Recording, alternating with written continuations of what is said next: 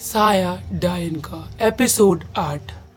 ब्रजेश की ये बात सुनकर अवनीत और रजत समझ तो गए थे कि ब्रजेश किसकी बात कर रहा है।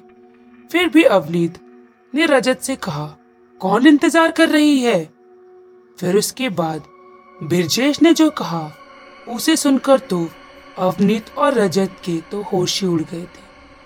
क्योंकि ब्रजेश ने कहा दिव्या तुम्हारा इंतज़ार कर रही है।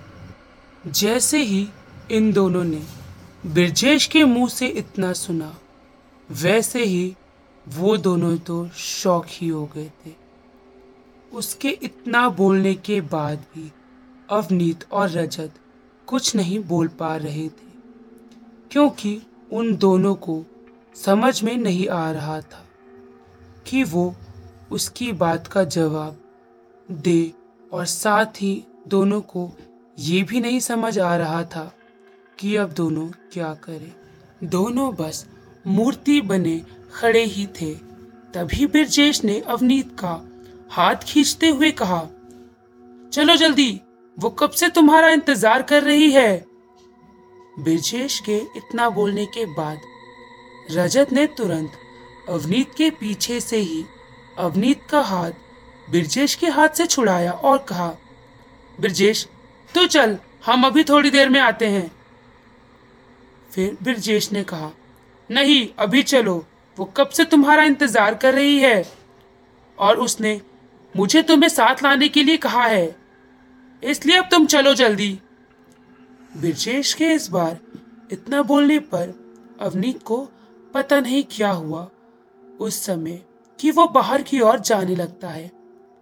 पर तभी रजत अवनीत को बाहर जाता देख तुरंत उसका हाथ पकड़कर घर के अंदर खींच लेता है और चिल्लाते हुए बोलता है, तू पागल तो नहीं हो गया? तू बाहर क्यों जा रहा था? और तुझे पता तो है दिव्या कौन है? फिर भी? फिर अवनीत ने कहा, भाई, मुझे पता है, तभी तो जा रहा हूँ, क्योंकि कहीं ना कहीं ब्रजेश की इस हालत का जिम्मेदार मैं ही हूँ। और हाँ बाबा ने भी तो तुझे यही कहा था कि वो डायन मुझे इतनी आसानी से नहीं मार सकती। फिर रजत ने कहा, पर भाई, उस डायन को कैसे मारना है ये भी तो नहीं पता। ये भी तो पता होना चाहिए। और बस, वो बाबा ही बता सकते हैं। इसलिए आज भाई, बस आज भर रुक जा। ये दोनों बस यही सब बातें कर रहे थे। तभी घर के बाहर से ब्रजेश बड़ी ज़ोर ज़ोर से दरवाज़ा ठोकने लगता है। और दरवाज़ा ठोकते हुए बाहर से बोलता है, मेरे साथ चलो, नहीं तो वो मुझे मार देगी।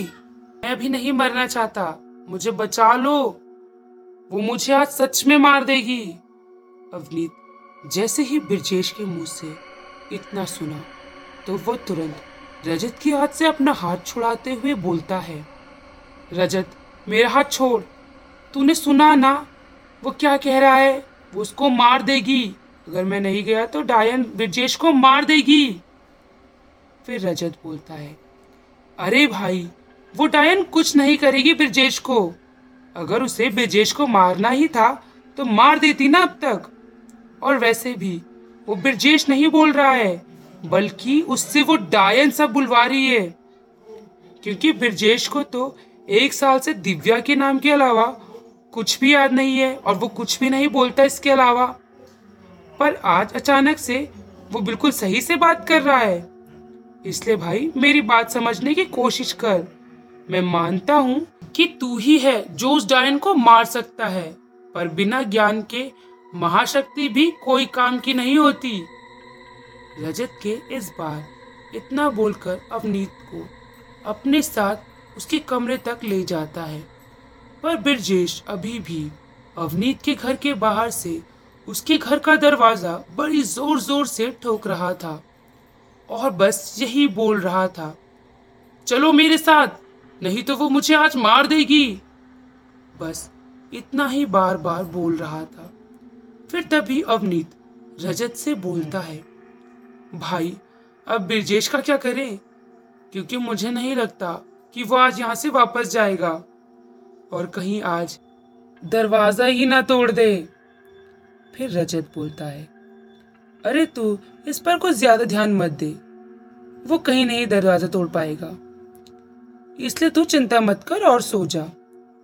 रजत के इतना बोलने पर अवनीत अपने बिस्तर पर जाकर लेट गया। और रजत भी उसके बगल में ही आकर लेट गया। फिर उसके बाद जैसा रजत ने बोला था, बिल्कुल वैसे ही, ब्रजेश थोड़ी देर तक दरवाज़ा ठोकता रहा और फिर उसके बाद वो भी वहाँ से चला जाता है। अवनीत और रजत दोनों बिस्तर पर लेटे हुए तो थे और लेटे लेटे थोड़ी ही देर में दोनों की आँख भी लग गई। और जब उन दोनों की आँख खुली तो सुबह हो गई थी। फिर उसके बाद दोनों उठे, फ्रेश होकर नाश्ता बना ही रहे थे। तभी रजत का फ़ोन बजने लगता है। फ़ोन की आवाज़ सुनकर रजत अपना फ़ोन अपनी जेब से निकालता है तो फ़ोन की स्क्रीन पर लोकेश लिखा था। और उसके बाद रजत तुरंत फ़ोन उठाकर अपने कान से जैसे ही लगाया। तो दूसरी ओर से लोकेश ने जो बोला, उसे सुनकर तो रजत के होश ही उड़ गए थे। उसे अपने कानों पर बिल्कुल विश्वास नहीं हो रहा था।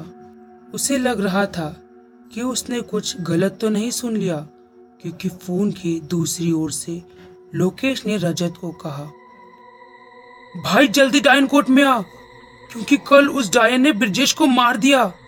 और उसकी लाश अभी भी उसी डायन कोर्ट में पड़ी है।